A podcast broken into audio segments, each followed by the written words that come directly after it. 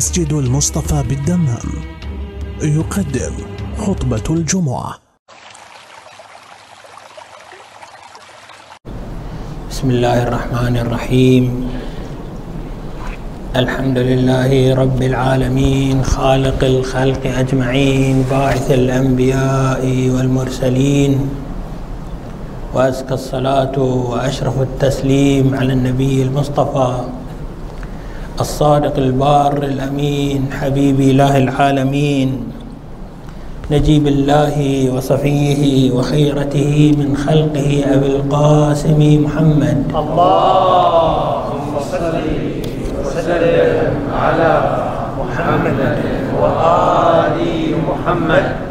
اللهم صل وسلم على محمد وآل محمد. اللهم صل وسلم على محمد وآل محمد وعلى آله الطيبين الطاهرين الهداة الميامين واللعن الدائم الأبدي على أعدائهم وظالميهم إلى قيام يوم الدين. السلام عليكم أخواني المؤمنين ورحمة الله وبركاته. أذكركم ونفسي بتقوى الله عز وجل وأوصي نفسي وإياكم بالتمسك بأمره واجتناب معصيته ونهيه. كما أرفع التهاني لمقام مولانا صاحب العصر والزمان في ذكرى مولد أبيه الإمام الحسن بن علي. الزكي العسكري عليه أفضل عليه وعلى آبائه الطاهرين أفضل الصلاة والسلام.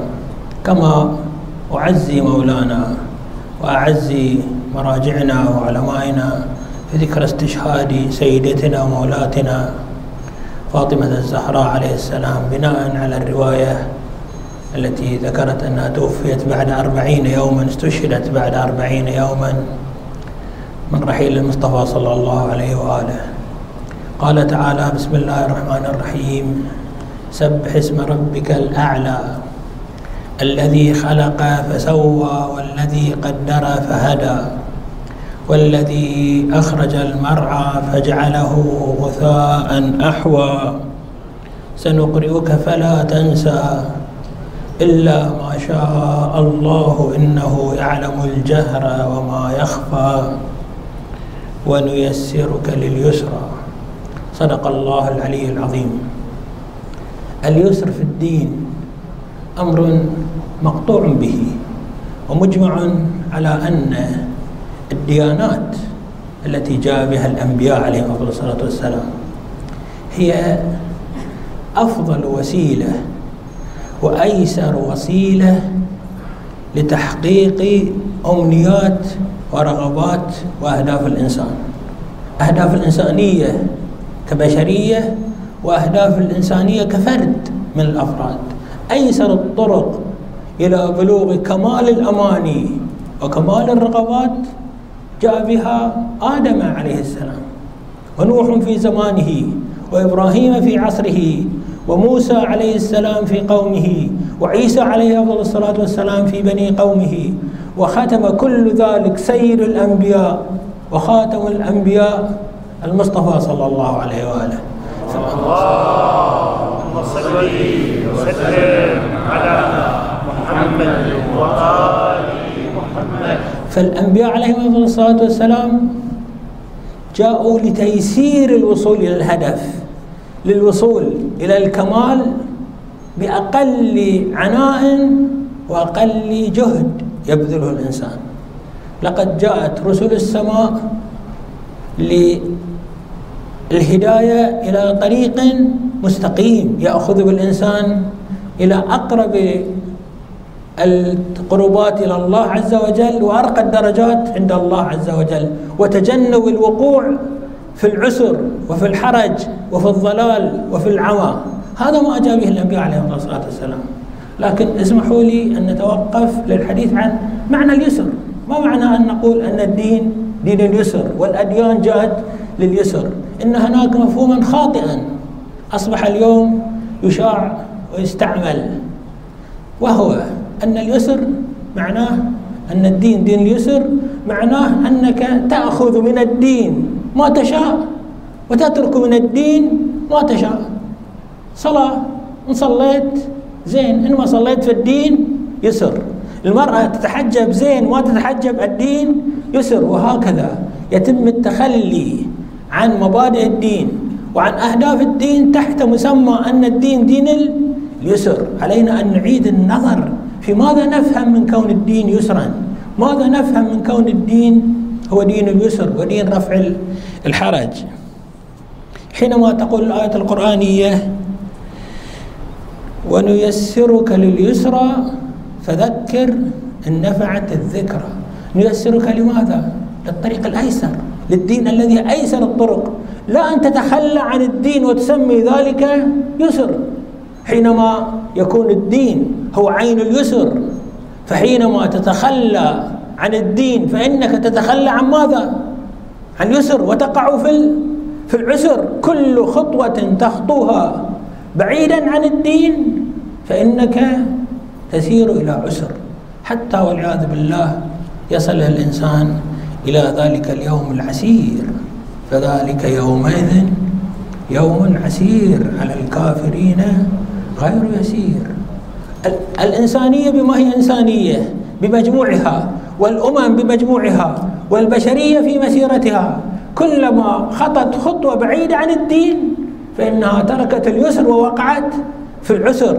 لا أن تأخذ من الدين ما تيسر لك وتترك من الدين ما لا تراه مناسبا. بعض الناس يقعون في هذا الاشتباه.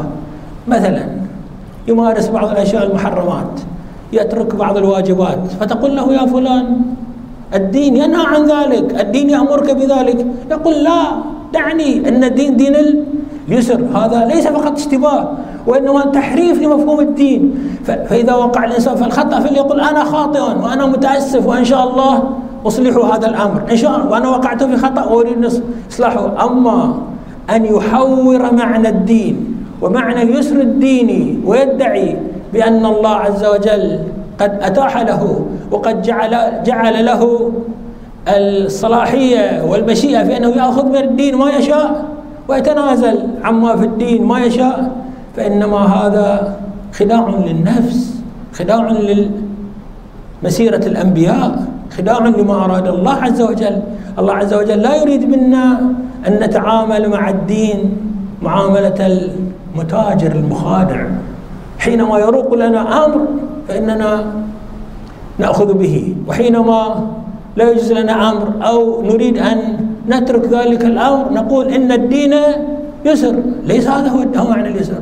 لعل بيان معنى أركان اليسر في الدين يوضح لنا هذا الأمر. أول ركن من أركان اليسر في الدين هو اليسر الفكر.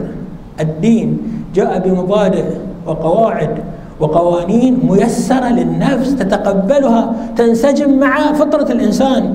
قال تعالى ولقد يسرنا القرآن للذكر فهل من مدكر؟ القرآن جاء بمبادئ تيسير القرآن ليس فقط في تيسير تلاوته ليس فقط في جمال كلماته ليس فقط في تأثيره النفسي على قارئه وإنما المنطق الذي جاء به القرآن الكريم. منطق يسر منطق مقبول عندك أيها الإنسان. من لا يعتقد بأن في داخله مؤشرات إلى وجود خالق؟ مؤشرات إلى صدق الأنبياء مؤشرات داخلية في فطر في فطرته تأمره بالتمسك بصالح الأعمال وبالعدل وبالخير وبالعطاء. هذا ما جاء به الدين. كل منطقيات الدين قائمة على مبدأ اليسر والتقبل النفسي. فهذا أول جهة وأول ركن من أركان التيسير الديني. الركن الثاني هو أن أحكام هذا الدين والتشريعات الدينية التي تنظم حياة الإنسان جاءت مبنية على التيسير. الله عز وجل لم يكلف الإنسان أمرا يشق عليه في حياته أمرا يوقعه في الحرج. قال تعالى وجاهدوا في الله حق جهاده هو اجتباكم وما جعل عليكم في الدين من حرج. ليس هناك حكم من أحكام الشريعة المقدسة هو يوقع الإنسان في الحرج. لا الصلاة لا الصيام لا الحج لا الطاعات. ليس فيها حرج على الإنسان. قد تقول بعض الأحكام الشرعية ولعل هذا الحكم الذي بدأت أشارت إليه الآية القرآنية وجاهدوا في الله حق جهاده وجاهدوا في الله حق جهاده. في شيء من الحرج. ولكن هذا الحرج جاء لإزالة ما هو أعسر وأشد حينما الإنسان لا يتمسك بحقيقة الدين فإنه يقع في آه، أوضاع تهتك الإنسانية وتفتك وجود الإنسانية. ولذلك جاءت هذه الأوامر الإلهية لكي تصلح من مسيرة الإنسان وتوجهه إلى ما فيه يسره. انظروا إلى مسيرة البشرية حينما تركت الدين في يوم من الأيام. حينما انحرفت عن علي وآل علي عليه السلام. حينما هجرت مبادئ الدين. إلى أين سارت بها الأمور؟ هل استرحنا من أعداء الله؟ هل استرحنا من؟ بالعكس ضاقت علينا الأمور. أشد وأشد وأصبحنا أمة متخلفة عن الأمم لأننا تركنا أمر الله عز وجل. ترى أوقعنا أنفسنا في الحرج. فكل خطوة يخطوها الإنسان. بعيدا عن الدين فإنه يخرج من اليسر إلى إلى العسر. الثالث أن هذا الدين واسع. هذا الدين لا يجب أن نحصره في مزاجنا الشخصي. حينما يكون مثلا لنا توجه ديني معين حينما يكون لنا مزاجية عبادية معينة مزاجية في, في الدين معينة لا يجب أن نفرض هذه المزاجية على الناس.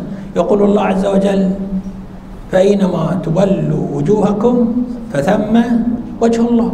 تريد الله عز وجل الطرق أمامك مفتوحة. بعض الناس مثلا يجيد ويحب مثلا التواجد في المساجد والصلاة والدعاء. بعض الناس يستطيع أن يقدم الخيرات في مجالات أخرى في مجالات العطاء في مجالات كل هذه الطرق مفتوحة.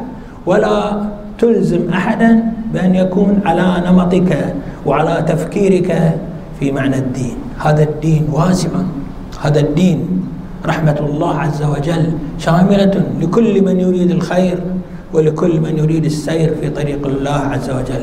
فهذه حقيقة اليسر وليست حقيقة اليسر في أن نتنازل عن الدين في هذه الجهة أو نترك الدين في هذه الجهة ثم نبرر ذلك بأن الدين يسر وليس بعسر. مع الأسف الشديد هذه الأيام هناك ظواهر كثيرة تؤذي النفس وتجرح المشاعر الدينية. حينما نجد مثلا فتيات لا يعتنين بالحجاب ولا ويدعين بأن المبرر هذا بأن الدين يسر. الدين يسر. الدين ما ما جاء بالعسر وبالشدة وبال.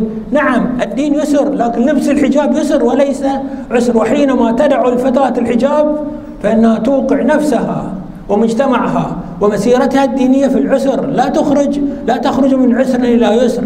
بالعكس كلما تركت مبدأ من مبادئ الدين فإنك قد خرجت من يسر إلى عسر. نسأل الله عز وجل أن يجعلنا وإياكم ممن يتمسك بأهداب الدين ويفهم مقاصد الدين ويسير على سيرة رسول الله وآل بيته الأطهار صلوات الله وسلامه عليهم أجمعين.